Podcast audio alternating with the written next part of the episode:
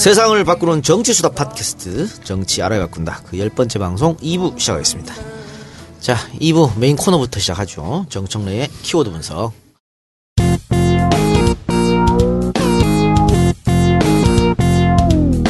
정청래 키워드 분석. 오늘은 어떤 키워드를 갖고 오셨습니까? 첫 번째 키워드. 네. 버락 오바마. 어? America president잖아. 네. 네. 왜? 버락 오바마. 왜 버락 오바마를 들고 오셨어요? 어, 버락 오바마의 에, 페이스북에 한번 들어가 보시기 바랍니다. 네. 아, 페이스북 친구가 아, 4,940만 명입니다. 우리나라 인구 네, 그렇습니다. 네. 네.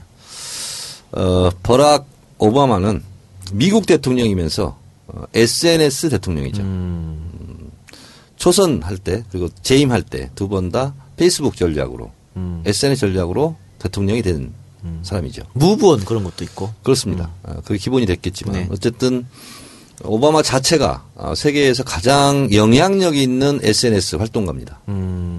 그 노무현 대통령의 노사모 활동을 벤치마킹했다 이런 얘기도 있던데요.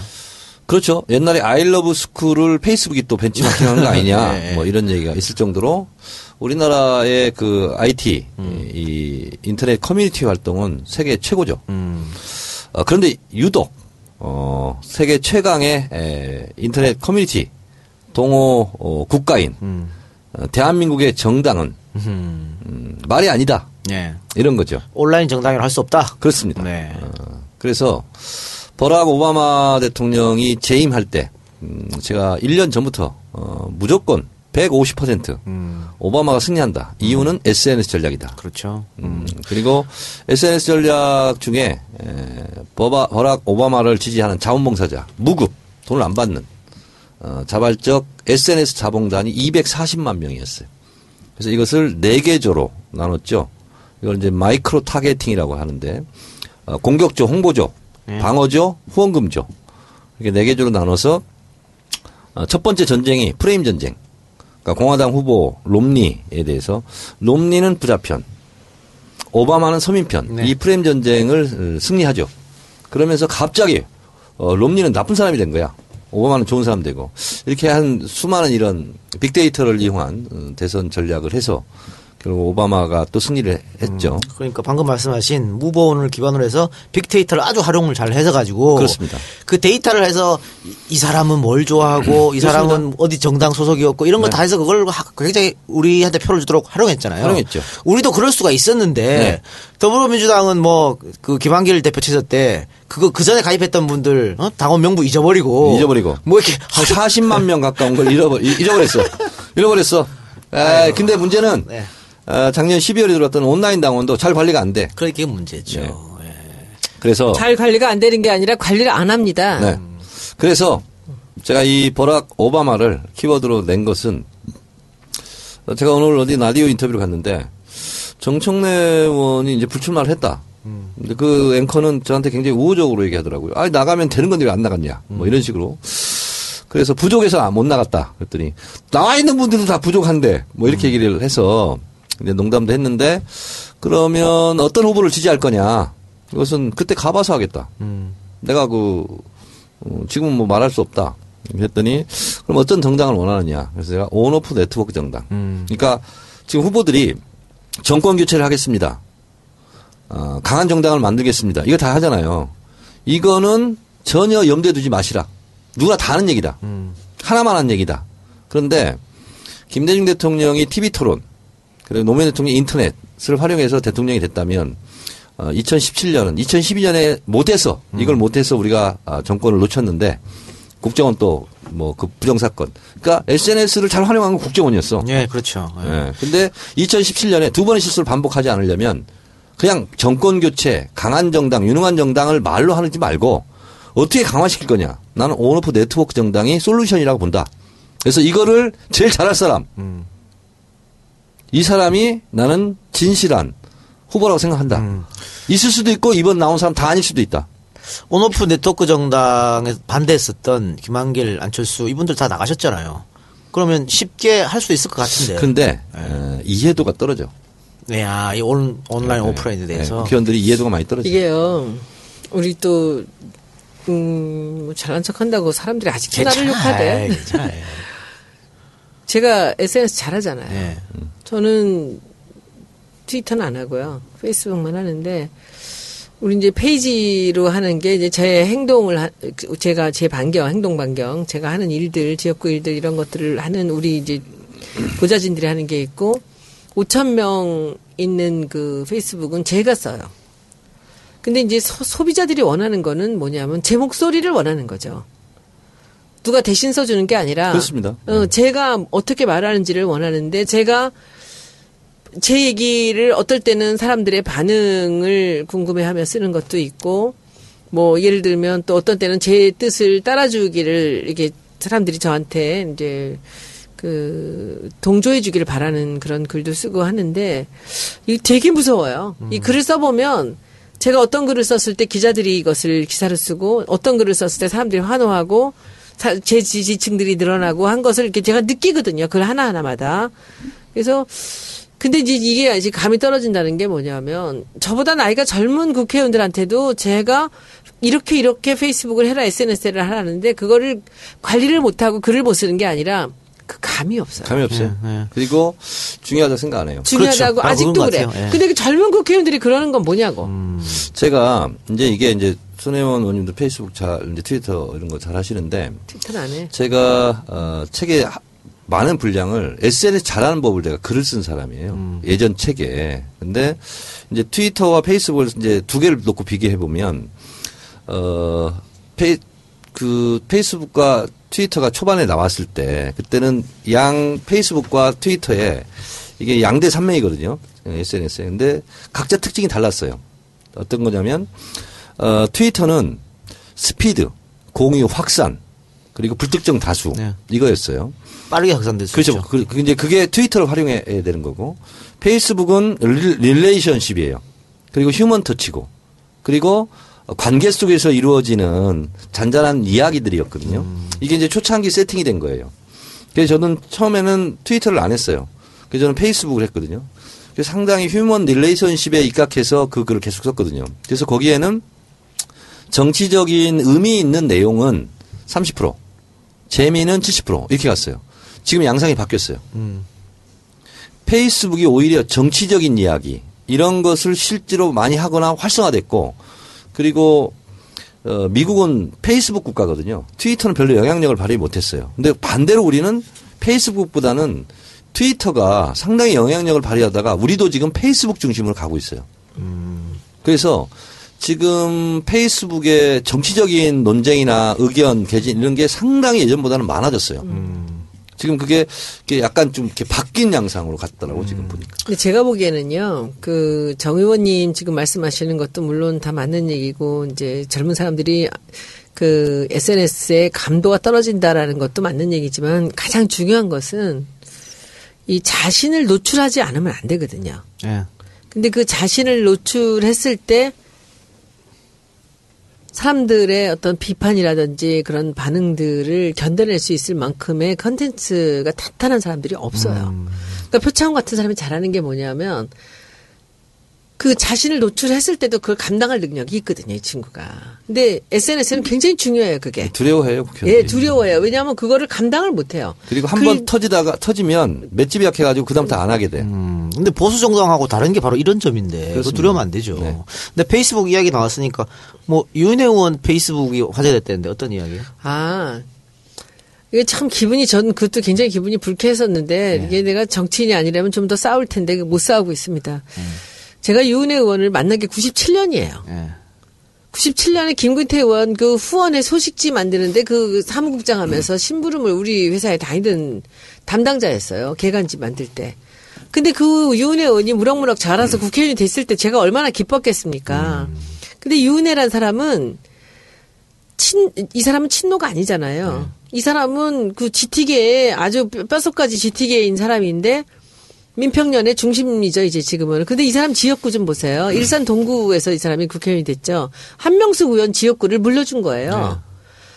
그래서 저는 사실 그 윤혜 의원이 국회의원 되고 활동하는 걸 보면서 참 마음으로 많은 지원을 했고 했는데 국회에 들어와서 밥도 한번 제대로 못 먹어봤어요. 서로들 바빠갖고. 근데 이번에 여성위원장을 나온다는데 제가 뭐래도 좀 해보자 해주고 싶은 거예요. 근데 해줄 수 있는 게 없어. 홍보위원장은 당직자나 뭐 하면 안 된다는 뭐 거야. 그래서 또 이제 제가 예. 사진을 촬영을 하는데 이제 제 옷을 다 들고 가서 촬영을 했어요. 코디를, 코디를 했군요. 예. 코디를 하고 들어와서 밤에 12시가 넘어서 그 제가 유은혜 의원하고 그 이제 인연을 쓰고 코디해주고 들어왔다. 그리고는 이제 그 이상 제가 도와줄 게 없어서 참 안타깝다 이렇게 썼는데 페이스북을 올렸는데 올렸는지 그게 이제, 이제 화살을 맞는 거야. 뭐냐면 욕 먹- 양양자도 뭐, 올려라. 그렇죠. 요거도 먹었겠네요. 뭐 이런 거야. 어, 이, 이, 이 인간 하는 꼴, 뭐, 꼬락선이 좀 보세요. 뭐, 뭐 어쩌고, 뭐 그렇게 뭐 이 위아래 다 까고 다니더니 이제는 뭐 좀 원외에서 뭐 한번 해볼래는 뭐 젊은 구- 정치인을 뭐 어떻게 한다. 다시 글을 올렸어요, 제가. 네. 제가 이 국회의원이 돼서 이 공간에서 여러분들하고 소통을 하고 있지만 여긴 제 공간입니다. 네. 이 정도도 제가 제 얘기를 못 쓴다면 이건 네. 제 공간이 아니죠. 음. 그냥 그리고 끝내버렸어요. 그리고 제가 다시는 유은혜 의원 얘기를 거기다 그리고 쓴 것도 아니에요. 그거는 음. 제가 뭐 얘를 어떻게 해달라는 건 아니지만 제가 유은혜하고 있었던 그 인연을 갖고 그 정도 글도 못 쓴다면 음. 아, 무슨 국회의원이고 뭐고 정치인이고 그리고 뭐 제가 당직자가 무슨 월급을 받아 뭐를 해. 내가 알겠습니다. 너무 저는 그 지금 이제 SNS 얘기 나오니까 네, 네, 얘기인데 저는 지금도 그렇게 생각합니다. 제가 페이스북 시- 좋아하고 제가 트위터 싫어하는 이유는 트위터는 익명성을 갖고 너무나 험한 말들을 많이 네. 하잖아요. 근데 페이스북은 그래도 제가 관리가 가능하고 그래서 하는데 제 호흡이 궁금한 거고 제 생각이 궁금하고 저한테 동조를 하시는 분들인데 때로는 저하고 맞지 않을 수 있어요. 저는 이 경쟁자 양양자 의원이나 이런 양양자 그 후보를 지원하는 사람들을 절대로 폄하하거나 욕하지 않아요. 왜냐하면 그분을 좋아하는 사람도 있고 그리고 유은혜를 좋아하는 사람도 있죠. 그러나 저는 유은혜를 좋아한다는 얘기예요. 이런 이런 이런 오랫동안 봐온 인연 때문에 양희철 싫어하진 않잖아요. 싫어하진 않죠. 그- 제가 양양자 선대위원장 위원회에다가 거기다 넣느라고 제가 얼마나 네, 그때 로비를 네. 했는데 그 키워드 분석에 초선일기를 짬뽕 시키겠어. 짬뽕이었어요. 짬뽕 시키겠어. 근데 어쨌든 뭐 근데 제가 여기에 대해서 어, 동의를 하든 안 하든 제가 이제 한마디로 좀 제가 얘기할게요. 물어보지 않았지만 제가 그냥 네. 답변합니다. 어, 저는 2001년도부터 인터넷 게시판에 그 글을 쓰기 시작했고 나오누리야 나도. 네, 인터넷 농객도 내가 했었고 그래서 이제 그 판은 제가 누구나 잘 알아요. 특히 이제 국회의원이 됐고 근데 어 국회의원을 함에 있어서 정책 역량은 대중들이 잘 모릅니다. 그리고 국회의원이 누구 쪽이냐, 누구 편이냐, 정치 이슈에 대해서 그 사람에 대한 호감과 비호감이 형성되거든요. 근데 그것의 결정적인 시기는 선거입니다. 선거 시기에 누구를 지지했다, 누구 편이었다, 이것이 있잖아요. 굉장히 오래 남아요. 그래서 그거를 특별하게 뭐 염두에 두고 비겁하게 행동할 필요는 없지만 어 그런 부분은 음 염두에 두고 어 하시고 어 손혜원 의원이 그렇게 지금 말을 하고 있지만 어 상대 진영에서는 저게 지지고 응원이지 뭐란 말이야 이렇게 당연히 생각하는 거예요. 나는 저 정도는 할 수 있다고 생각해 하는데 충돌이 지지고 응원 거예요. 맞습니다. 충돌 충돌하는 거거든요. 어 그래서 이제 이게 있잖아요. 특히 선거 때는 각종 논리가 난무하거든요. 않게. 음. 뭐냐면 아니 그러면 홍보위원장을 그만둬라. 당장 이렇게 나올 겁니다. 홍보위원장 그만두고 발벗고 뛰어라. 부터 시작해서 별의별 논리가 다 나옵니다. 아, 그렇겠죠. 네. 어쩔 수 없는 거죠. 근데 뭐 손혜원 의원이 편파적으로 지지할 것 같으면 윤 의원을 여기 초청했겠지. 근데 안 하잖아요. 어쨌든 그 정철 의원의 키워드에서 오바마 얘기하다가 이제 페이스북까지 흘렀는데 정 의원님이 바라는 온오프 네트워크 정당이 이루어지려면 이번에 새로 뽑히는 당 대표, 네. 또 내년에 뽑힐 대통령 후보, 네. 또 홍보위원장, 또 더불어민주당 국회의원들 이 사람들이 생각이 일치해야 되고 네. 또 SNS에 대한 이해도가 있어야 이게 성공하지 몇 사람의 움직임으로 되지 않는 거 아니에요? 그러니까 일단 음, 문재인 대표는 이거에 대한 이해도가 높다기보다는 꼭 필요하다 하는 인식은 분명히 하고 있죠. 예를 당, 들면 당 대표 후보 세, 세 분은 아 네 분이죠. 네, 네 분은 어떨까요? 어 저는 그 말을 별로 하는 걸 못 들었어요. 그래 조금. 네. 네. 알겠습니다. 네. 그러면은 두 번째 키워드는 뭡니까? 담배세. 아 담배세. 요즘 논란이 되고 네. 있는 이 담배세 얘기는 광고 듣고 와서 하겠습니다.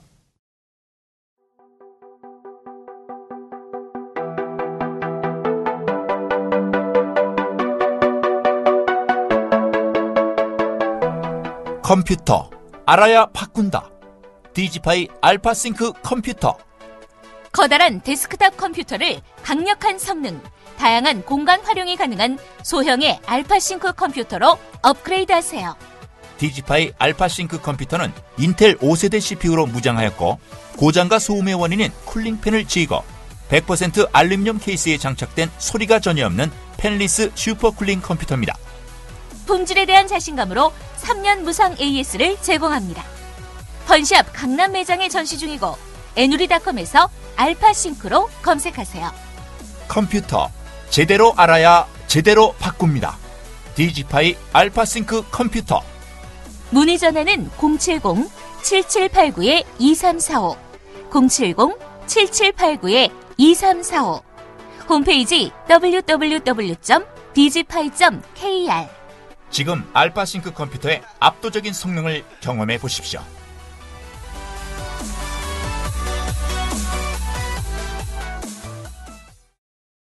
네, 담배세 문제. 이거 예전에 진짜가 나타났다 할 때 손혜원 의원님이 그때 의원이 아니었지. 담배세 우리 이거 공약으로 내걸자 뭐나 이런 하고 얘기도 싶어. 그렇죠 했었잖아요. 근데 뭐 이번에 김종인 대표도 비슷한 얘기를 했어요. 네. 예, 그래서 갖고 오신 거죠. 네. 예. 어, 추호 선생이 뭐처럼 잘했다. 어, 담배값을 인하해야 된다. 못한 게 뭐가 있어? 해야지. 그러니까 정부가 사실 처음에 담배값 올렸을 때는 국민 건강을 위해서 올린다 그랬거든요. 네. 그런데 꼼수. 어, 흡연율이 떨어지가 이런 게 아니라 똑같아. 그건 언제나 상승했답니다. 똑같거든요. 상승. 아, 오히려 상승. 예, 그럼요. 오히려 상승. 그래서 이제 이건 어, 짧으면 3개월, 길면 6개월 동안 요요 현상이 벌어져서 도돌이표로 돌아가는 거거든요. 근데 어, 우리 그때 원래 이게 안행위에서 제가 안행위 간사할 때 안행위에서 처리해야 될 사안인데 국회의장이 직권상정으로 본회의장이 가져가가지고 이걸 못한 거거든요. 그래서 이제 음, 우리 안행위에서는 이제 자동차세 200%라든가 주민세 100% 인상 이건 이제 저지를 했죠 안행위에서. 근데 이건 이제 직권상정으로 올라갔었는데 어, 그때 누구나 다 알고 있었어요. 뭐냐면 국민 건강을 위해서 어, 흡연 인구를 줄여야 된다. 아, 그게 명분이었죠. 어, 세수랑 관계가 없다. 정부에서 그렇게 항상 했거든요. 근데 오늘 박광환 의원이 이 얘기한 것에 따르면 6조 정도를 뽑아간답니다. 담배세에서. 음, 그러면 이것은 어, 국민 건강하고 아무 상관이, 상관이 없고 없이 증세화한 거죠. 증세만 한 거죠. 그러면 되돌려야죠. 그렇죠. 그래서 어, 담배세 인하의 깃발 아래 에, 총 집결하자. 그렇죠. 그리고 이게 또 담배를 지금 태우시는 분들을 한번 네. 보시면 돈 있고 이런 분들은 잘 안 태워요. 건강 생각에서 다 서민들이 많이 피우거든. 그러니까 이거 서민들 주머니에서 피 뽑아가는 그러니까 거예요. 추호 선생이 오늘은 디테일이 강하더라고. 한꺼번에 다 내릴 수 없으면 서민들이 많이 피는 담배부터 내리자. 음. 여기서 제 자랑. 네. 벌써 오래전부터 이 주장을 했습니다. 어떤 주장? 이 담배세 내려야 우리가 선거에서 이긴다. 아 그래? 아, 오래전부터 했어. 어 나하고 똑같네. 아, 이거는, 이거는 아주 확실하게 그 근거를 마련하면서 할 수 있는 게 법인세를 올리고 담배세를 내린다는 거예요. 자, 그럼 현실적인 예, 문제로 예. 이게 과연 표가 되느냐 반대하시는 분도 있거든요. 이거 담배값 내려가지고 담배 많이 핀다고. 어 그럴 수도 있지 않느냐. 그러니까 하면서. 담배값을 올려서 흡연 인구가 줄었다면 그 말이 맞지만 줄은 게 없어. 오히려 담배 판매량은 늘었다는 거 아닙니까? 지금? 어려운 사람들이 더 어려워지는 거죠. 그렇습니다. 그래서 오히려 표 확정상에 도움이 될 것이다. 그래서 그럼요. 저는 뭐 좋은 정부는 바. 나쁜 정부는 제가 구분하는 방법이 있어요. 좋은 정부는요. 돈 많이 버는 사람한테 세금을 많이 걷고 돈 적게 버는 사람한테 세금을 적게 걷어서 그렇죠. 돈을 쓸 때는 많이 버는 사람한테는 적게 쓰고 적게 버는 사람한테는 많이 쓰는 거예요. 이게 좋은 정부거든요. 있는 자가 양보하는 그렇습니다. 정부지. 근데 지금은 박근혜 정권이 정확하게 거꾸로 하죠. 부자들은 세금 깎아주고 서민들에게 증세를 하는 거죠. 제가 그 총선 때 세 가지 아이디어를 저그 총선 정책에다 줬습니다. 저한테도 많은 쪽지가 오고 의견들이 와서 이제 제게 세 개를 취합을 해서 줬는데 세 개가 다 그 이 사람들이 총선에서 활용하지 않았는데 아마 대선에서는 저는 할 수 있을 거라고 보는데 세 가지가 뭐냐면 하나는 담배세 인하예요. 이 담배세 인하하면 무조건 찍겠다는 사람들 내 주변에 너무너무. 많았거든요. 그 첫째 담배세 인하였고 두. 번째는 네. 두 번째는 대머리 치료를 의료보험 한다는 거였어요. 대머리라 표현하지 말고 탈모인이라고 해주세요. 어, 미안합니다. 아이. 탈모인이 200만이랍니다. 우리 밖에서 지금 탈모인 계시잖아 지금. 예. 저기 박수 치고 난리 났네 지금. 예. 탈모인의 머리를 심고 그그 탈모를 젊어서 청년 탈모들이 너무 많다는 거예요. 이걸 돈을 좀 지원해주자. 지원 의료로. 아니라 의료보험을 해줘. 지금 안 해주자. 되는 게 지금 너무. 많아요. 예. 탈모가 이거 머리 심는 거 의료보험 안 돼요. 예. 그, 그 약도 굉장히 비싸요. 약도 비싸고 네. 그래서 이 탈모 치료를 청년 탈모부터 해서 이것을 의료보험을 해주자는 게 둘째였고요. 세 번째 반려동물 의료보험 하자는 거예요. 이거 우리 남편은 이발소 가면은 동네 가서 저기 체육관에 가서 만 오천 원에 깎고요. 개는 3만 원이에요. 그럼 걔보다 못한 거야? 못한 거지. 그 지금 사실은 저희가 회사에 개가 한 마리, 고양이 두 마리가 있고 집에 개 한 마리, 고양이 한 마리가 있어요. 정말 돈 많이 들어가요. 사료도 요즘에는요 유기농 사료도 있고요, 뭐 살 안 찌는 사료도 있고요. 돈 정말 많이 들어가. 그리고 병원 가면 목욕 한 번 시키는데 2만 원이에요. 개, 개 크다고. 근데 그거 큰 개예요? 아, 큰 게도 있고 작은 게도 있고 별게 다 있습니다. 근데, 근데 저는 그 세 가지를 제가 정책에다가 들고 가서 얘기를 했어요. 주진영 박사하고 다 있는 데서 이세 가지를 해다오. 내가 많은 민원을 듣고 정리를 해봤다. 그래서 이 세 가지라면 탈모인이 100만이라 그런 것 같아요. 200, 200이 아니라 100만 100만. 넘지 싶은데? 청년 탈모인. 그래서 탈모 의료보험 이거 이 얘기를 했더니 웃기만 하고 아무도 안 아니. 이거 아주 좋은 것 같은데. 아무 좋지 않아요? 반려동물 키우는 분들 지금 굉장히 급격하게 그렇죠. 늘어났고, 네. 탈모인들도요, 예전에는 40 넘어야 빠졌는데 요즘은. 30대 빠져요. 빠져요. 이거 아주 좋은 거야. 또 그쵸? 약이 너무 비싸가지고요. 안 빠져? 저도 빠지죠. 그래요? 약이 비싸가지고 4분의 1로 나눠서 먹고 그래요. 국회의원 중에 한 분이 선거 끝내고 머리가 다 빠져가지고 뒤를 이만큼을 심었대요. 여기서 뽑아가지고 음. 심었는데 뭐 아는 사람이라 뭐 굉장히 싸게 해줬는데도 500만 원 들었다 그러더라고요. 아니, MB도 심었잖아. 아, 그래요? 그분은 돈이 많아서 그렇게 심었겠지만. 그러니까 이거 아주 좋은. 괜찮죠? 근데 이거 새누리에서 또 인터셉트 해가는 거 아니에요? 가라 먼저? 그래. 어, 우리, 우리가 먼저 해야 되는데? 다른 거 또 있어. 음. 가라 그래. 탈모에는 검은 콩이 좋다고 그러던데. 그, 검은 콩. 그래요? 제일 좋은 건요. 그러니까 달맞이 흑두부를 차용해. 요새 흑두부가 그렇게 손님이 많다면서요? 잘했대요. 알바 때문이라며? 네, 네. 제일 좋은 건 약이에요. 약, 약 먹는 게 제일 좋아요, 탈모에는. 음, 약을? 먹으면? 약 먹는 게 제일 좋아요. 제가 요즘에 이 지역구에서의 인기를 그 정말 실감을 하는 게 두 가지 사례가 있어서 제가 이 마포 맛집해서 검색을 해봐요 가끔씩 그랬더니 그 이베리코 흑- 흑돼지 집이 있어 이베리코 뭐야 그 스페인 하몽 만드는 그 고기잖아요 그 궁금해갖고 친구들이 마포 온다 그러길래 열 명을 데리고 거길 갔다 갔는데 두 테이블에서 저한테 하러 오는 거예요 깜짝 놀라면서 제가 그 맛집 그거 그 올려놓은 걸 보고서는 자기들도 먹으러 왔다는 거야. 네, 그런 일도 있었고 두 번째는 어제 제가 기자들하고 같이 점심을 먹었습니다. 여기 앞에 가원 있죠 네, 중국집에서 중국집. 먹었는데 나 오늘 점심 거기서 먹었는데. 딱 들어갔는데 사람들이 저를 이렇게 흘끗흘끗 보는 거야. 그랬더니 우리는 방을 들어갔거든요. 기자들이 저분들이 기- 저기 의원님을 알아요. 그래서 내가 당신들만 아니면 내가 나가서 한 바퀴 돌아요. 그랬더니 그럼 도르세요, 도르세요. 우리가 음. 구경할 테니까 도르세요. 그래. 그래서 내가 그 기자들 안에 놓은 채로 이 테이블을 다 돌았어. 인사하면서. 근데 이 사람들이 내가 테이블에서 얼만큼 이 환호를 받는지를 보더니 기자들이 너무 놀라는 거예요. 그러면서 음. 뭐라 그랬게?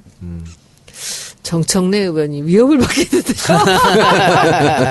아, 위협적이네. 네. 자, 그래서 네. 재밌어요. 그런 게. 그래서 지금 제가 그분들의 얘기를 아까 SNS도 마찬가지고 듣는 거예요. 음, 네, 그렇죠. 들어서 이것을 이렇게 실현시킬 수도 있다라는 그게 뭐 거. 소통의 일환인 것일 네. 테고. 자, 담배값 마무리합시다. 혹시, 어, 정청래 의원님은 본인이 담배를 태우기 때문에 낮춰라. 이렇게 주장하는 거 아니에요? 그러지 않고 네. 담배세 올릴 때부터 어 제가 극렬하게 반대를 했고 그 원내대표 협상 회의를 하는데 내가 알고 30분 전에 쳐, 쳐들어갔어요 제가. 우인군 원내대표. 할 때 이거 버텨라. 이거는 버티면 버틸수록 우리한테 유리한 거다. 그리고 끝까지 버텼는데 우리는 이렇게 최선을 다해 싸웠다. 그래서 우리가 실패를 하더라도 이건 실패 전략을 쓰자. 그리고 담배값 올린 거- 왕창 올린 것은 세금장에 다 올린 거다. 그리고 우리는 부- 그 수가 부족해서 못 올린 거다.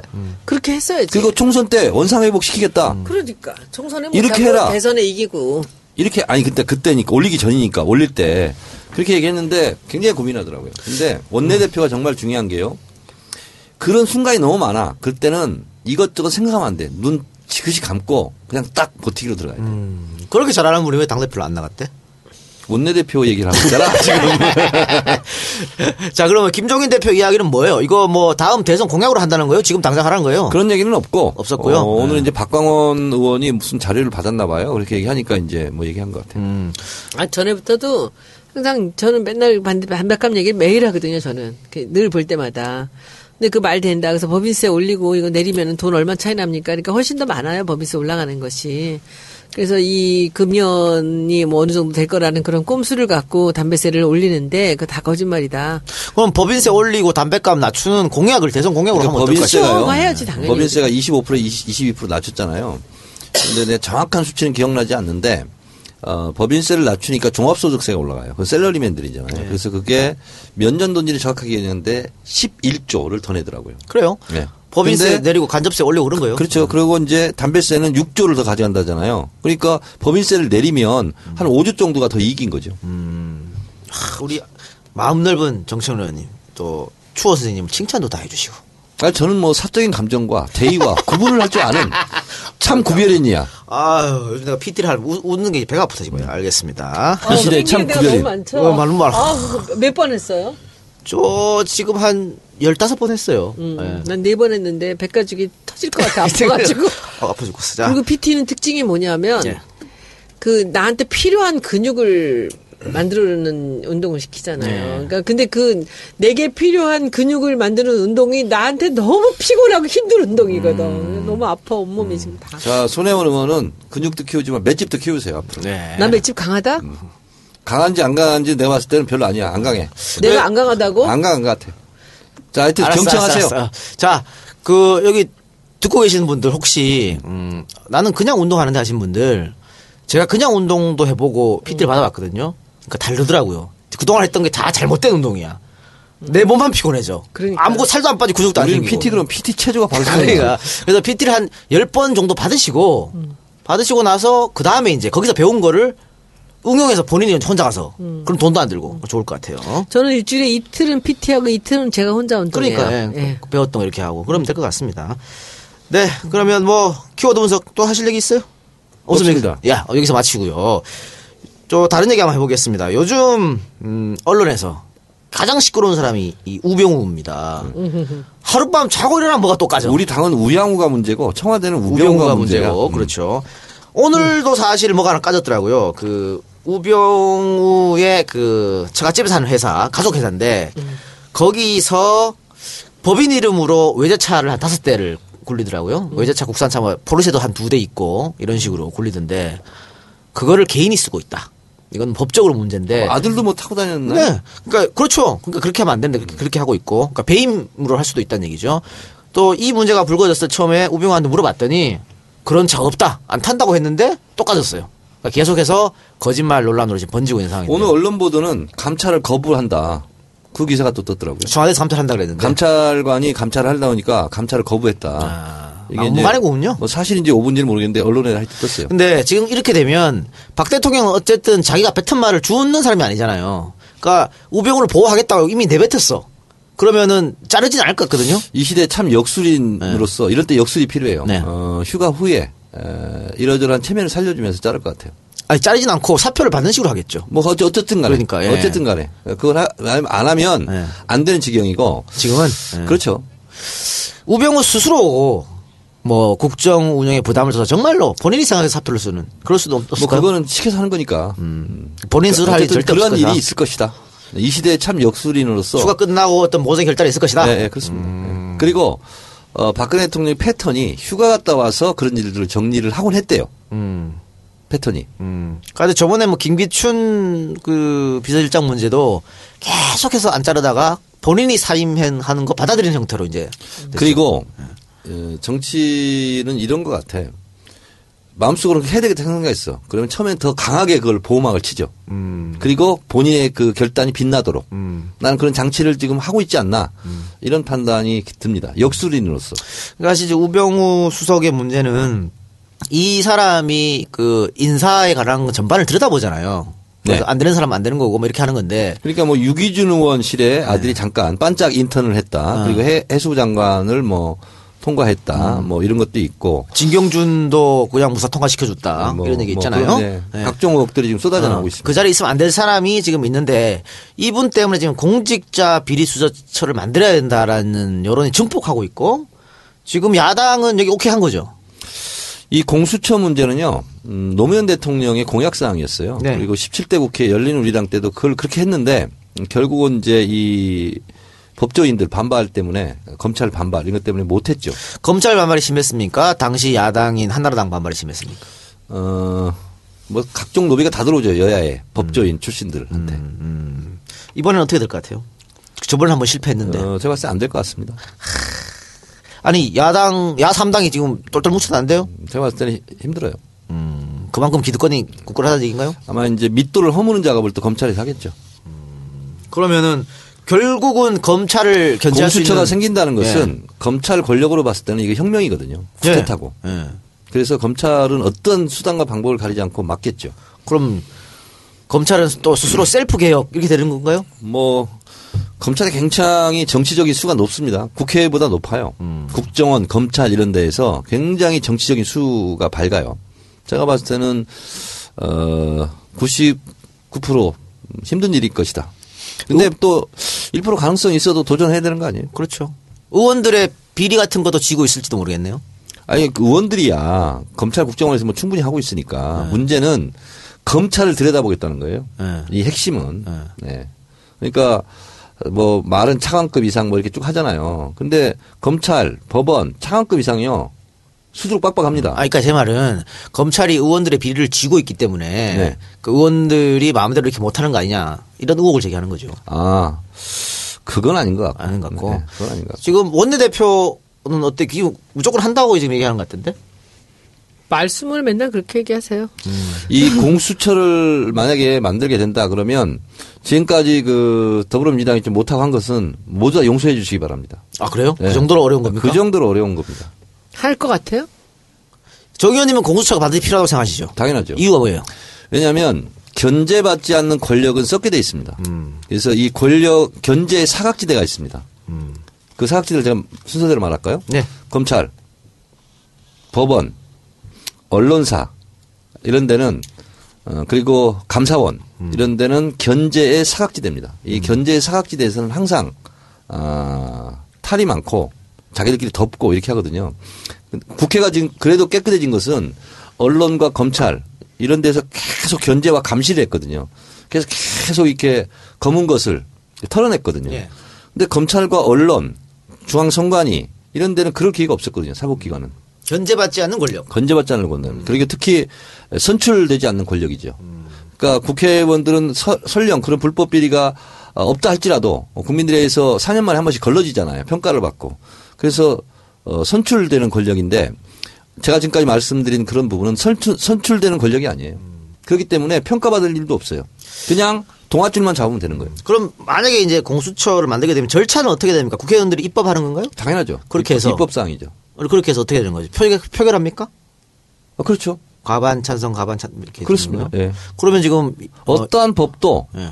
어, 과반수, 제적 과반수, 어, 투표, 어, 그 과반수 찬성, 이렇게 이제 결정이 되는 거죠. 지금 여소해야 되잖아요. 그런데도 불가능할까요? 제가 봤을 때는 논리상은 가능해요. 예. 논리상은. 여소해야 되니까. 근데 정 새누리당이 밀려가지고, 어, 이게 이제 표결이 통과됐어요. 대통령 최종 거부권이 또 있잖아요. 하하, 또 그렇게 되는군요. 네. 그러면 이게 무- 기명 투표예요, 무기명 투표예요? 이거요? 예. 기명 투표죠. 그냥 표결하는 거지. 이름 다 뜨는 거죠. 그러면 여론 향방에 따라 상당히 좌우될 수도 있겠는데요? 그거는 이제 매를 맞겠다. 두세 달. 이렇게 이제 각오하고 결단하는 거죠. 그러면. 음. 그럼 그러니까 세는- 국회법 지난번에 19대 국회 예. 마지막에 했잖아요. 거부권 행사했잖아요. 그럼 며칠 맞고 만다. 이렇게 되는 거죠. 원내대표의 소신으로 이걸 할 수 있어요?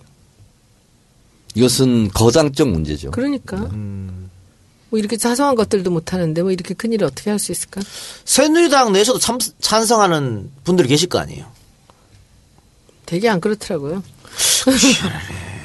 새누리당은 네. 설령 반대 의견이 있는 국회의원이라 할지라도 나중에는 따라갈 수밖에 없어요. 왜 그러냐면 새누리당은 이권과 이익으로 뭉친 집단이에요. 예. 그렇기 때문에 지역구에 불이익을 주겠다든가 다음에 공천에 불이익을 주겠다든가 하면 그냥 직설이 못하는 아, 거죠. 또 윤상현이가 전화할 수 있겠네요. 뭐 그런. 알겠습니다. 자, 근데 이게 이 공수처는 음 이거는 반드시 필요한 거예요. 반드시. 이거는 민주주의 삼권 분립 정신에 맞는 거고 지난번에 한 번 내가 말씀드렸는데 우리나라 헌법은 대통령 직속기관이잖아요. 감사원이. 대부분 외국 선진국 있잖아요. 미국, 일본, 어, 독일, 프랑스 이런 데는요. 감사원이 제4부예요. 그래서 입법, 행정, 사법에 관계없이 움직이는 권력기관이에요. 그리고 그렇게까지 완벽하게 독립이 안 됐으면 국회 산합니다. 이번에 만약에 이게 안 되면 어떻게 다음 대선 공약으로 할 수 있겠죠. 네. 근데 이것이 국민들에게 그렇게 많이 호응을 얻는 좀 복잡하고 어려워요 이게. 그래서 지금 타임이 중요한 것 같아요. 이렇게 검찰이 지금 개판 치고 있고 저 청와대에서 들고 있으니까. 네, 찬스죠 지금. 그렇죠? 네. 좀 이것을 야 3당이 힘을 합쳐가지고 이뤄냈으면 하는 바람입니다. 그러니까 이 문제와 함께 에, 실제로 어, 어, 그 법원장, 검사장 이런 사람은 국민 투표를 해야 된다. 이런 음, 주장도 일각에서 있죠. 그러니까요. 음, 뭐가 중요한지. 대법원장 이런 이런 거는 실제로 투표해도 되는 거잖아요. 네. 알겠습니다. 자, 그러면 에, 여기서 광고 듣고 와서 이야기 계속 하도록 하겠습니다.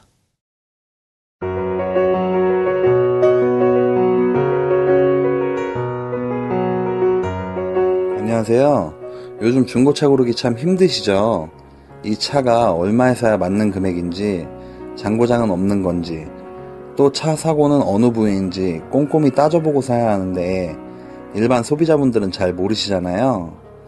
하루 이틀 타고 마는 게 아니니, 내 가족, 내 안전을 위해서 저 고현우한테 한번 믿고 맡겨주세요. 요목조목 다 따져보고 신경 쓰실 일 없도록 애프터 서비스도 끝까지 책임지겠습니다. 저 믿고 전화 한 통 해주세요. 010-3949-3336 010-3949-3336 내 차 팔 때도 24시간 전국 어디든 달려가겠습니다. 이상 고현우 중고차였습니다.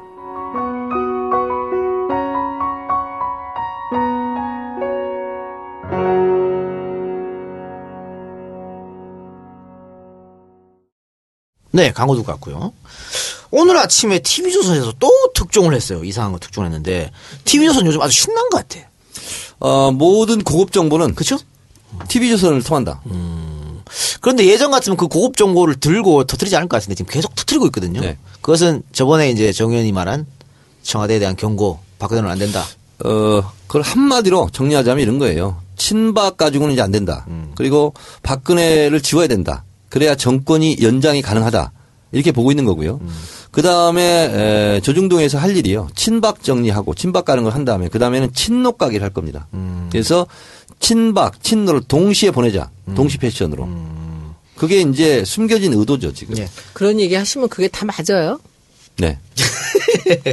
아니, 저, 난 진지하게 물어보는 거야. 아 지금 그 수순으로 아니 가고 있어요. 그렇게 다들 보고 거의 있죠. 맞아요. 네. 아니, 본인이 난 다는 거 말고 뭐 정청래 의원이 보통 그렇게 얘기 할 때 잘 맞아요.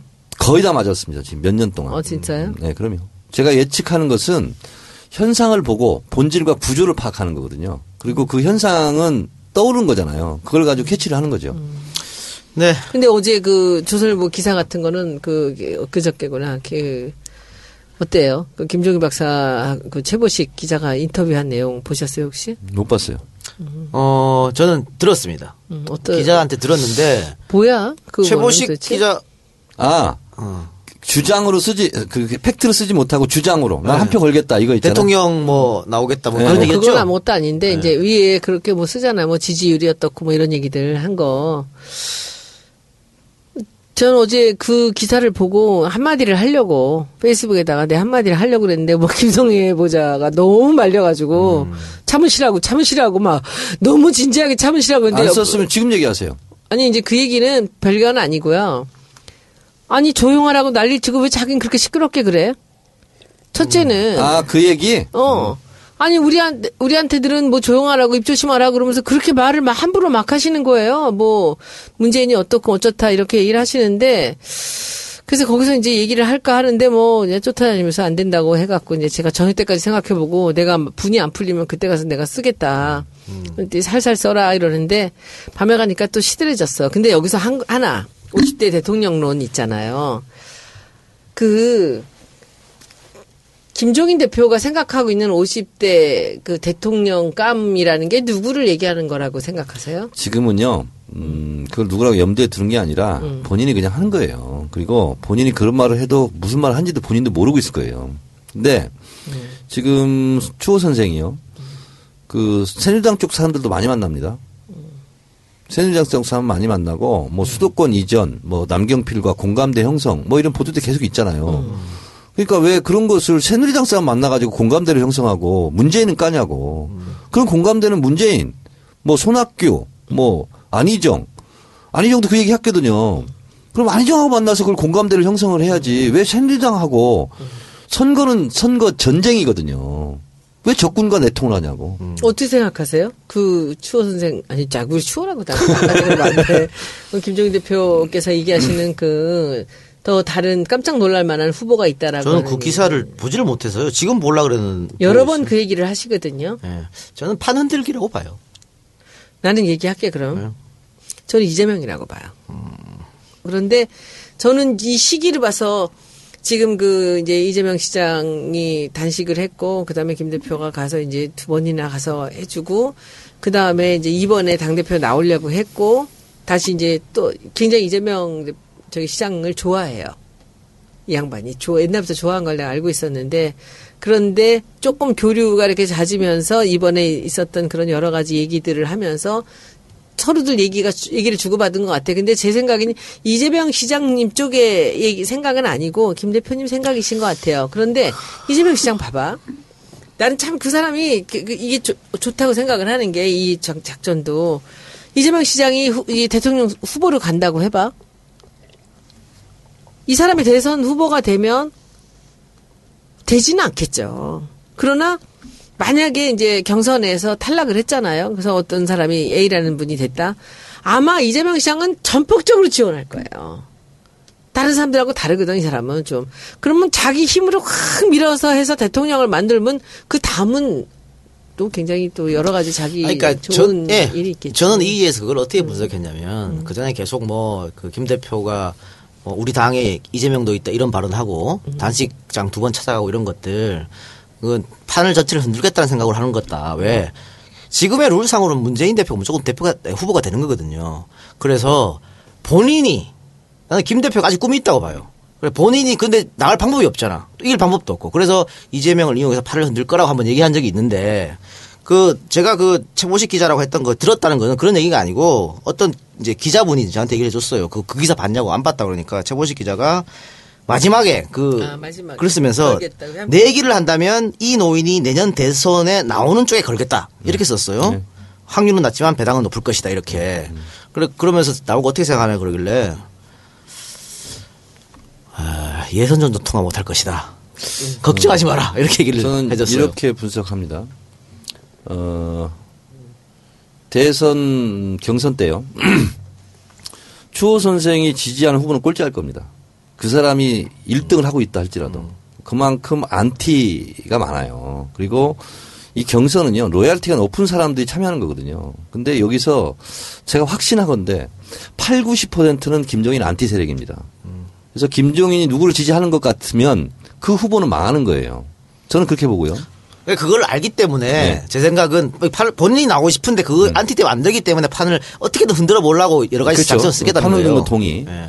어, 그런 거고요. 또 하나는, 어, 그, 묻지마, 묻지마 문재인 반대입니다, 지금. 그러니까 우리가 보통 추 선생을 이렇게 희화시켜서 뭐 호, 호처럼 얘기하는데 추호 얘기를 요즘 별로 안 하더라고요. 그리고 이당 얘기를 하는 걸 줄어들었어요. 그 다음에 무슨 얘기로 갔냐면 문재인이 무슨 말을 하잖아요. 신경 쓸 거 없어요. 그런다고 바뀔 게 있어요? 그 사람이 무슨 영향력이 있다고. 이걸로 바뀌었어요, 지금. 예. 패턴이. 그래서 지금은 문재인을 디스하는 거라면 어느 거라도 난 하고 있는 상황이다, 지금. 그리고 이재명 시장이 단식을 할 때 왜 갔을까? 그거는 문재인 디스예요. 네. 한편으로 보면. 네. 예, 그런 거고 어 뭐 안희정도 만나고 뭐 남경필 만나고 하는 건 뭐냐면 문재인 너는 아니다 이런 뜻이거든요. 그런데 이번에 이제 그 당대표를 포기하면서 이제 문재인을 지지하는 사람들과 이재명을 지지하는 사람들이 이제 한판 붙었잖아요. 네. 어떻게 생각하세요? 다시 돌아갈 거라고 봐요. 선거 제자- 제자리로. 때요 예민한 시기에 의뢰 있는 일입니다. 제자리로 돌아갑니다. 아니 저는 그 부분도 참 어이가 없다고 생각을 하는 게 이 사람들이 메시지나 그리고 지금 대중 관리를 참 못하고 있다고 생각을 해요 문 대표님 쪽에서 그 이재명 시장이 문 대표를 참 좋아합니다. 예. 저는 이재명 시장이 단식하실 때 김 대표님이 가시도록 했어요.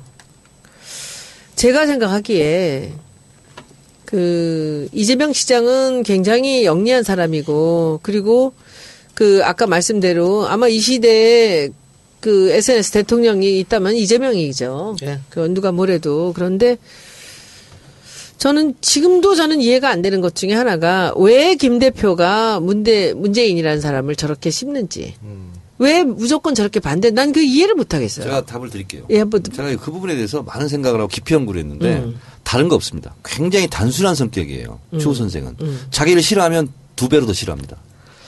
딱. 어머, 근데 문재인이 그 사람을 싫어하지 않거든요. 아니 그런다고 느껴요. 그리고 본인한테 고개를 숙이지 않으면 무조건 아웃이에요. 심리상. 그래서 지난번에 합의 추세 때 둘이 식사하고 나서 사단이 났잖아요. 그걸로 영원히 끝났다는 이렇게 생각해요. 근데 그딱 그- 딱 합의 그거예요. 추대 전에도 저하고 약- 다른 사람이죠 그러니까 사적 감정으로 대의를 망치죠. 아니 반대죠. 합의 추대 전에도 좀 이상한 조짐들이 좀 있었습니다. 그리고 저는 그때- 참으로 이상한 게 그때 얼음이 깨졌어요. 잘. 감이 안 잡히지만 그 왜 이 사람이 어느 시점인지는 제가 알고 있어요. 근데 왜 이 양반이 문재인이라는 사람한테 등지기 시작했는지 이거는 이치적으로 있을 수가 없는 일이에요. 제가 이제 여기서 저만이 할 수 있는 얘기는 뭐냐면 그 김정희 대표는 그래요. 내가 다 마- 망해가는 당을 살려서 이만큼 해놨는데 왜 니네들이 나한테 이러느냐라는 식의 얘기잖아요. 그런데 제가 대표님 앞에서 그랬어요. 김 대표님 정치 인생에서 요즘같이 하이라이트는 없지 않습니까? 최고의 때를 누리고 계신 거 아닙니까? 그럼 웃으세요, 그냥. 아니, 제가 그 말은 뭐냐면 무슨 내가 이 당을 위해서 희생하는 것 같이 말씀하실 건 아니죠. 그런데 그 자리에 와서 어떻게 그렇게 일을 하게 됐냐고요. 문 대표님이 모든 걸 내려놨기 때문이에요. 사람들이 별소리를 다 하는데 저는 너무 정확하게 그 중간의 상황을 알잖아요. 문 대표님이 얼마나 스마트하게 그 김 대표님을 모셔다가 모든 것을 넘겨줬는지를 이 세상에 어느 누구도 그 자리에서 공천을 앞두고 총선을 앞두고 그럴 사람 없습니다. 근데 그 이유 하나로 김 대표님은 그러시면 안 되거든요. 아니 저는 본인이 대권을 꿈꾸니까 그런 것 같다고 생각해요. 대권을 꿈꾼다고 그렇게 말도 안 가장 되는 강력한 순간에 경쟁자가 그렇게 문재인인데. 뒤집어 네, 그럼요. 지나. 아, 그럼요. 근데 나는 이번에 아까 이종걸 대표 나온다는 얘기도 듣고 지금 이 세 명이 나오나 네 명이 나오냐 보면서 이거는 정청래 의원한테 초선으로서 한번 물어볼게요. 그렇게들 감이 없나? 나오면 될 것 같은가? 각자 다? 아, 떨어질 걸 각오하지만 훗날을 위해서 나오는 사람도 있습니다. 훗날에 뭐? 그런 거예요. 그리고 정치인은요, 어, 주목을 일단 한번 받고 싶어 하잖아요. 속성상. 그 주목으로 그건 떨어지더라도. 정치적 이익이라고 생각합니다. 네, 그렇죠. 그래요? 아니 계속 언론에 도배되고 그렇죠. 사람들 관심 집중되고 언제 국회의원 300명 중에 그런 그런 사람이 몇명될것 같아요. 당 대표 나온다는 게 아주 그 중요한 지금 거죠. 최고위원 떨어지더라도. 나오는 사람들도요, 당선이 목적이 아닌 사람들이 있을 겁니다. 네. 자, 이거 없어. 지금 오늘 아침 TV조선 얘기하다 일로 흘렀는데 마무리합시다. 네. TV조선에서 뭔 특종을 때렸냐면요. 안종범 경제수석이 있지 않습니까?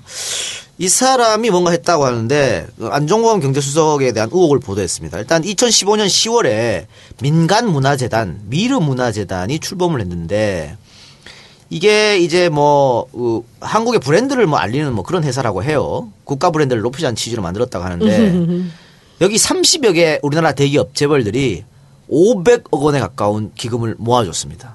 이거 뭐 옛날에 뭐 전두환이 돈 모은 것도 아니고 500억 원을 이 민간 문화재단에 왜 넣어줬을까? 이런 의문점. 그리고 여기 지금 제대로 운영도 되고 있지 않다 그래요. 이사진도 자꾸 바뀌고 감사는 지금 그만뒀고 그러니까 돈이 어떻게 집행되는지도 모르고 그런데 삼성에서 100억 이상 삼성부터 시작해갖고 쭉 롯데 120억. 무슨 뭐 SK 뭐 다 돈 대줬어. 뭐 때문에 민간 기업에 이렇게 많은 돈을 줬을까? 이 뒤에는 안종범 수석이 있는 거 아니냐? 이런 의혹 제기를 했습니다. 그러니까 이거는요. 이게 그냥 지나갈 사건이 아니고 예. 정경 유착, 음흠.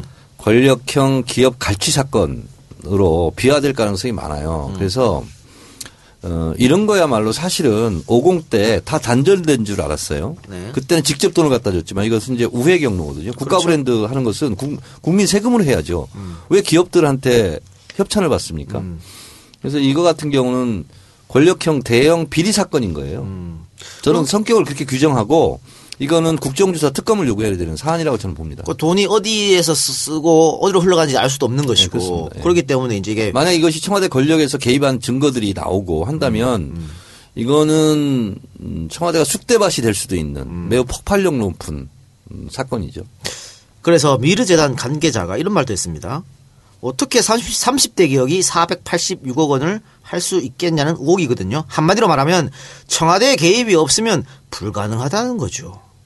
통장에 찍히는 게 몇백억 원 단위까지 봤으니까 안수석하고 직접 통화한 적 많죠. 청와대 회의 방문도 많으니까 이런 식으로 얘기까지 했었습니다. 그렇기 때문에 뭐 퇴임 후에 뭐 모종에 이런 것도 생각할 수 있는 거 아니에요? 그러니까 지금 박근혜 정권 지난번에 네임덕 했었잖아요. 키워드 분석으로. 이제 이런 것들이 이제 법물처럼 터져나오는 거예요. 그랬을 때 야당에서는 이거를 우선순위를 선별하는 작업이 굉장히 중요한 정치적 행위입니다. 그래서 무엇을 탑으로 올리, 올려서 때릴 것인가. 근데 지금 너무 많아요. 그러니까 예를 들면 이정현 의원의 그 KBS 전화한 거 있잖아요. 이게 사실은 정권을 뒤흔드는 사건이거든요. 근데 이것이 묻혀버렸어요, 지금. 워낙 지금 있잖아요. 악화가 악화를 계속 구축하, 구축하고 있어요. 센 걸로. 그래서 그렇게 하다 보니까 이게 지금 선택과 집중이 안 돼요, 지금. 근데 눈 질끗 감고 무엇을, 무엇을 제일 탑으로 올릴 것인가. 이런 거에 대한 어렌지를 해야 돼요, 지금 야당이. 지금 근데 지금 전당대회 국면이기 때문에 못한다는 것은 현실적으로 이해는 할 수 있겠지만 좀 답답하죠. 언론은 이런 걸 던져줬으면 빨리 파헤쳐야 되는데. 그러니까 김대중 대통령 같은 경우는 딱 하나를 물 거예요. 김영삼이나 김대중 같은 경우 끝까지 물고 늘어질 거예요. 그게 이런 것 같아. 그 최고위원 지난번에는 선출직이라서 한 번, 한 사람이 한 번씩 얘기를 다 했잖아요. 네. 안에서 뭐 당대표도 까고 옆에서 딴소리도 하고 네, 할 필요 없는 얘기조차도 다 했거든요. 돌아가면서. 노래도 하고. 지금은 이 지명직이잖아. 그러니까 보통은 두 명밖에 안 해요. 많아야 세 명. 그러니까 재미가 하나도 없어. 그러니까 그게 이, 이 지금 이제 우리가 사실 뭐 하나를 모으지 않더라도 그 시적절하게 여러 가지 이슈를 우리 당에서 계속 생산을 해내야 되는데 그것을 못 하고 있다는 것이 그렇고 그리고 저는 TV조선 얘기 나왔으니까 이건 진짜 제가 검색을 매일 해봐요. 이걸 하도 기가 아, 막혀갖고. 그거 얘기는 요거 마저 끝내고 갑시다. 음, 음, 예. 일단은 이런 의혹에 대해서 안종범 경제수석은 본인이 개입한 적 없다라고 얘기를 했고요. 근데 문제는 이 기업들이 어디서 이 이야기를 듣고 돈을 내기 시작했냐면 정경련에서 공문을 보냈다는 거예요. 협조 요청을. 그러면 정경련과 다이렉트로 통할 수 있는 곳은 어디냐는 것이죠. 그렇기 때문에 의혹이 있을 수밖에 없다. 자, 그러니까 이 사건을 그냥 심플하게 정리하자면 이런 거예요. 이 사, 이 돈이 왜 필요했는지, 네. 어떤 경로를 거쳤는지, 그리고 어떻게 쓰여져 있는지. 예. 음, 그리고 누가 적극적으로 개입했는지, 음. 그리고 불법 소지가 있는지 없는지, 이거잖아요, 지금. 지금 남은 돈은 얼마고? 남은 돈은 얼마고? 예. 그리고 국가 브랜드 높이자는데 썼다 그랬으니까. 중국 브랜드는 참 쓰일 때도 많아. 그러니까 이게 참 이 무형의 자산이잖아요. 국가 브랜드라는 그러니까 그게 게. 돈 먹기가 좋은 거지. 그죠? 예. 아. 그러니까 이거는 crea-, creative money네. 예. 창조 경제야. 아, 왜냐면 창조 이것이 돈이야. 이름을 만들고 없어지고 뭐 하면서 거기 들어가고 홍보비 들어가고 예비비 들어가고 막 이러는 것들이 그냥 물같이 없어지거든요. 그리고 잘못 만들었으면 또 만들고 몇 년 있다 또 만들면 되고. 그렇죠. 이러면서 몇백억씩 들어가는 거죠. 예. 자, 아까 TV조선 얘기 했어요. 아, 그 이거 이번에 그 이건희 회장 그 사건 있잖아요. 네. 뭐 사건이야 뭐 그것이 사생활이고 뭐 다 좋아. 아, 좋아요? 아 들어봐. 그 러다 치자고. 안 좋아. 어. 어떻게 언론이 이럴 수가 있어? 난 자존심이랑 부끄러워서 어떻게 살아? 광고 돈으로 직결되니까요. 아니 그렇다 하더라도 어떻게 그렇게 조용히 할 수가 있어요? 아무도 안 받았었죠. JTBC 쓴 게 참으로 위대하죠. 그런데 어떻게 그럴 수가 있어? 세상이 다 아는데 지금 같은 시대. 그렇죠. 그러니까 어떻게 해? 박유천 사건은 종편에서 아침부터 저녁까지 계속 시간대마다 했거든요. 근데 이거는 국민적 관심도 더 크고 사회적으로도 더큰 사람인데도 불구하고 훨씬 더 웃기 더 말도, 말도 안안 되는. 얘기잖아요. 그런데도 거의 그냥 뭐 잘 다뤄주지 않았으니까. 아우 정말 나는 이 나라 언론이 난 내가 그들을 보기에 내가 부끄러워. 정청래 의원이 만약 그렇게 했다 그러면 한 이제 한달 내내 가스 까였을 거야. 한 달이 아니라 6개월. 아, 6개월이야? 돈이 어디 있어 지금 그 돈이 지금 500만 원씩 줘야 되는데. 6개월용이야. 아, 정말 너무하지 않아요? 그러니까요. 부끄럽지. 그러니까 이 제가 그 학보사 기자를 하면서 건대 사건이라는 게 있었습니다. 1986년 10월 28일 날 66시간 50분을 토끼몰이 당해가지고 건물에 분산돼서 학생들이 단수 단전 조치당 상태에서 66시간 50분을 버텼어요. 그리고 그 사건이 있고 이제 금강산 댐으로 수장시킨다 서울을 수공. 그래서 평화의 댐을 건설해야 된다. 그리고 어 돈을 걷었어요. 네, 그렇죠. 이 공안 정부 형성한 사건인데 단군 일의 에, 최다 구속자 사건입니다. 1274명이 구속됐어요. 학생들이. 이건 깨지지 않을 기네스북 기록인데 어 제가 또 학부사 기자를 했어요. 그런데 다 내 친구들이에요. 근데 공산혁명 분자라는 거예요. 그 대학생들이. 내가 보는 그 사건과 조중동이 보는 게 너무 다른 거예요. 그래서 제가 사실은 그것 때문에 운동권 학생이 된 거예요. 아, 언론과 교육 이 부분이 제대로 바로 서지 않고서는 대한민국은 갈 수가 없다. 그런 건데 지금도 그래서 제가 언론 부분도 굉장히 좀 관심도 많고 그것 때문에 탄압도 많이 받고 피해도 내가 많이 보고 있는데 어, 언론은요 이중성이 있습니다. 하나는 뭐냐면 하고 있는 업무는 공적인 역할입니다. 근데 그걸 통해서 사주가 돈을 버는 거예요. 예. 그러니까 공과 사가 구분이 안 되는 직종이 바로 언론입니다. 근데 국정감사의 대상은 세금이 들어가는 곳에 국정감사를 하잖아요. KBS는 국정감사 대상이야. SBS는 아니에요. 조선일보, 중앙일보는 아니야. 예. 근데 종편은 국정감사 대상이 되는 이유가 그 채널을 쓰기 때문에 그렇거든요. 어, 그런데 국민들은 또 활자화된 거라든가 방송에 대한 공신력이 있어요. 신뢰하죠. 신뢰를 해요. 네. 무슨 얘기를 하면 다 믿어요. 근데 그것은 사기업의 장사행위라는 거지. 그거는 사람들이 또 생각을 못 하지. 그러니까 이번 이건희 동영상 이것을 보도하지 않은 것은 장사기 때문에 그렇습니다. 네. 보도하게 되면 자- 자기 장사를 못 하니까. 장사를 못 하니까. 돈을 못 버니까. 네. 자, 그럼 아까 정 의원님께서 언론 검찰을 견제받지 않는 권력이다 말씀하셨는데 네. 이번에 김영란법 네. 헌재가 아마 이- 빠르면 이번 주 내로 판결한다 그래요. 위헌인가 아닌가에 네. 대해서. 근데 김영란법에서 가장 반대하는 사람들이 언론 집단이에요. 언론이죠. 음. 그죠? 참 이것도 웃긴 건데 어떻게 판결할 것 같아요? 자, 참 역술이 넣었어. 어렵나? 어렵습니다. 지금 점괘가 안 오고 있어요. 이거는 기운 좀 딸리나? 아니 언론이 그만큼 파워가 있기 때문에 제가 감을 못 잡는 거예요. 왜냐하면 만인은 법 앞에 평등하잖아요. 그러면 당연히 이것은 맞는 거거든요. 아니 정치인이든 언론이든 뭐든 그 사람들이 공적인 역할을 또 하잖아요. 그러면 당연히 그렇게 해야 되는데 언론이 헌법재판관들을 얼마나 지금 녹이고 있을까 아, 이것을 제가 알기 때문에 야, 이게 과연 견딜 수 있을까? 그 국민들은 압도적으로 지지하고 있지만 네. 그렇죠? 그리고 헌법재판소도 비리가 있을 수 있잖아요. 예, 언론이 그거. 지고 지금 딜하고 있을 수 있죠. 음, 그렇기 때문에 알겠습니다. 그것 때문에 마음이 좀 상하셨군요. 아니, 아, 내가 보기가 부끄러워. 나 이 나라 언론이 참. 참 비교적 정의로운. 국회의원이군요. 손혜원 의원님. 음, 아니, 난. 그런 말을 말했다가 또 언론들한테 까이면 어떡하려고. 가까이도 할 수 없어. 할수 없습니까? 음, 저는 네. 뭐, 저는 언론 덕보면 산, 뭐, 그를, 그러고 싶진 않아요. 정청래 길에 들어섰다니까. 그런 소리 마. 그 진행하고 계신 건 잘 되고 있어요? 뭐. 종편 이제 공격하고 이런 거 벌써 다 진행했잖아요. 진행하고 있습니까? 네. 알겠습니다. 저도 공격하기보다도 그냥 허위 사실 바로 잡는 거. 잡아야죠. 조선일보 사설 오늘도 저한테 걸려들었어요. 예. 봉화마을에 음. 갑니다 했잖아요, 제가. 근데 제가 한 말도 아닌데 조선일보 사설에서 코트까지 땄어요. 제가 말한 것처럼 인용한 것처럼 오늘 봉화에 내려가서 권양숙 여사를 면담하고 최종 결심을 하겠다 하더니 그냥 불출마 선언했다. 이렇게 사설을 썼어요. 정확한 사- 허위 사실 유포죠. 음. 그 법정 대응합니까? 아, 민원연하고 지금 같이, 같이. 대응해서 예. 어, 고소고발할 겁니다. 열심히 싸워주시기 네. 바랍니다. 네. 알겠습니다. 자, 그러면은 언제 마칠 시간이 다 됐는데요. 혹시 하시고 싶은 얘기 못 하신 얘기 있습니까? 그럼 한마디씩만 듣고 마치도록 하겠습니다. 저는 그이 갈수록 참 큰일인데 저도 왜 이렇게 돼가는지 모르겠는데 저는 이 세월호를 네. 어떻게든 다시 시작을 해야 된다고 생각을 합니다.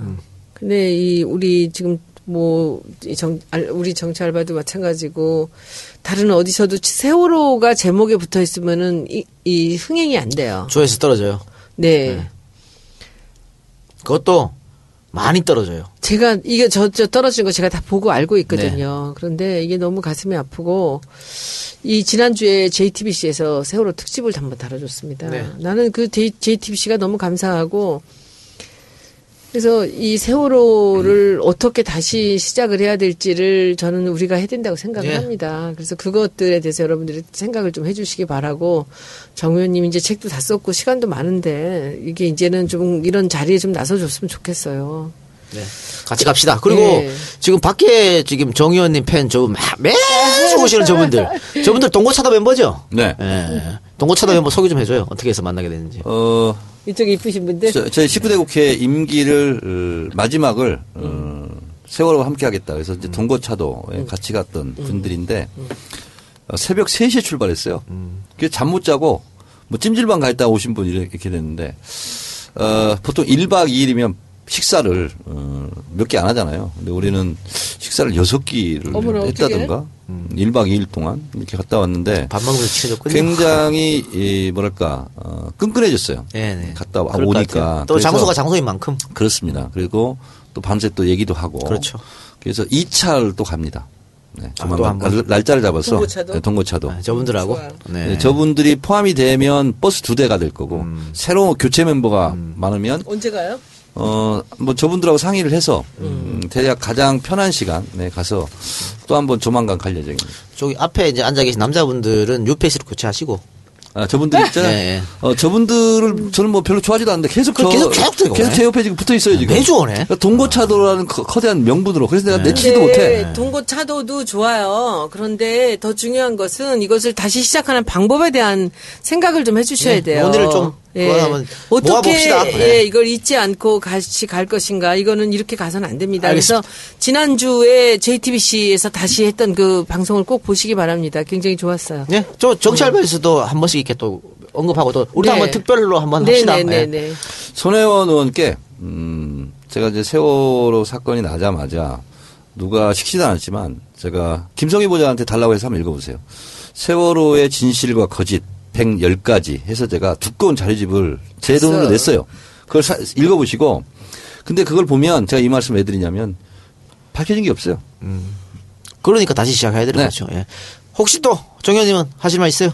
아, 날도 더운데 빨리 끝냅시다. 알겠습니다. 자, 여러분들 늦은 시간까지 어, 우리 저 이거는 이제 방청객분들한테 한 이야기입니다. 늦은 시간까지 대단히 감사드리고 지금 거의 뭐 12시가 다 됐는데 어, 끝나면 바로 나가세요. 우리 또 안가 직원들 퇴근하려면 2시 3시 돼야 되니까. 제가 몰고 모 장소로 또 갑니다. 아. 네, 이동합니까? 어디로 가요? 또 네. 거기 맥주 네. 음, 알겠습니다. 다.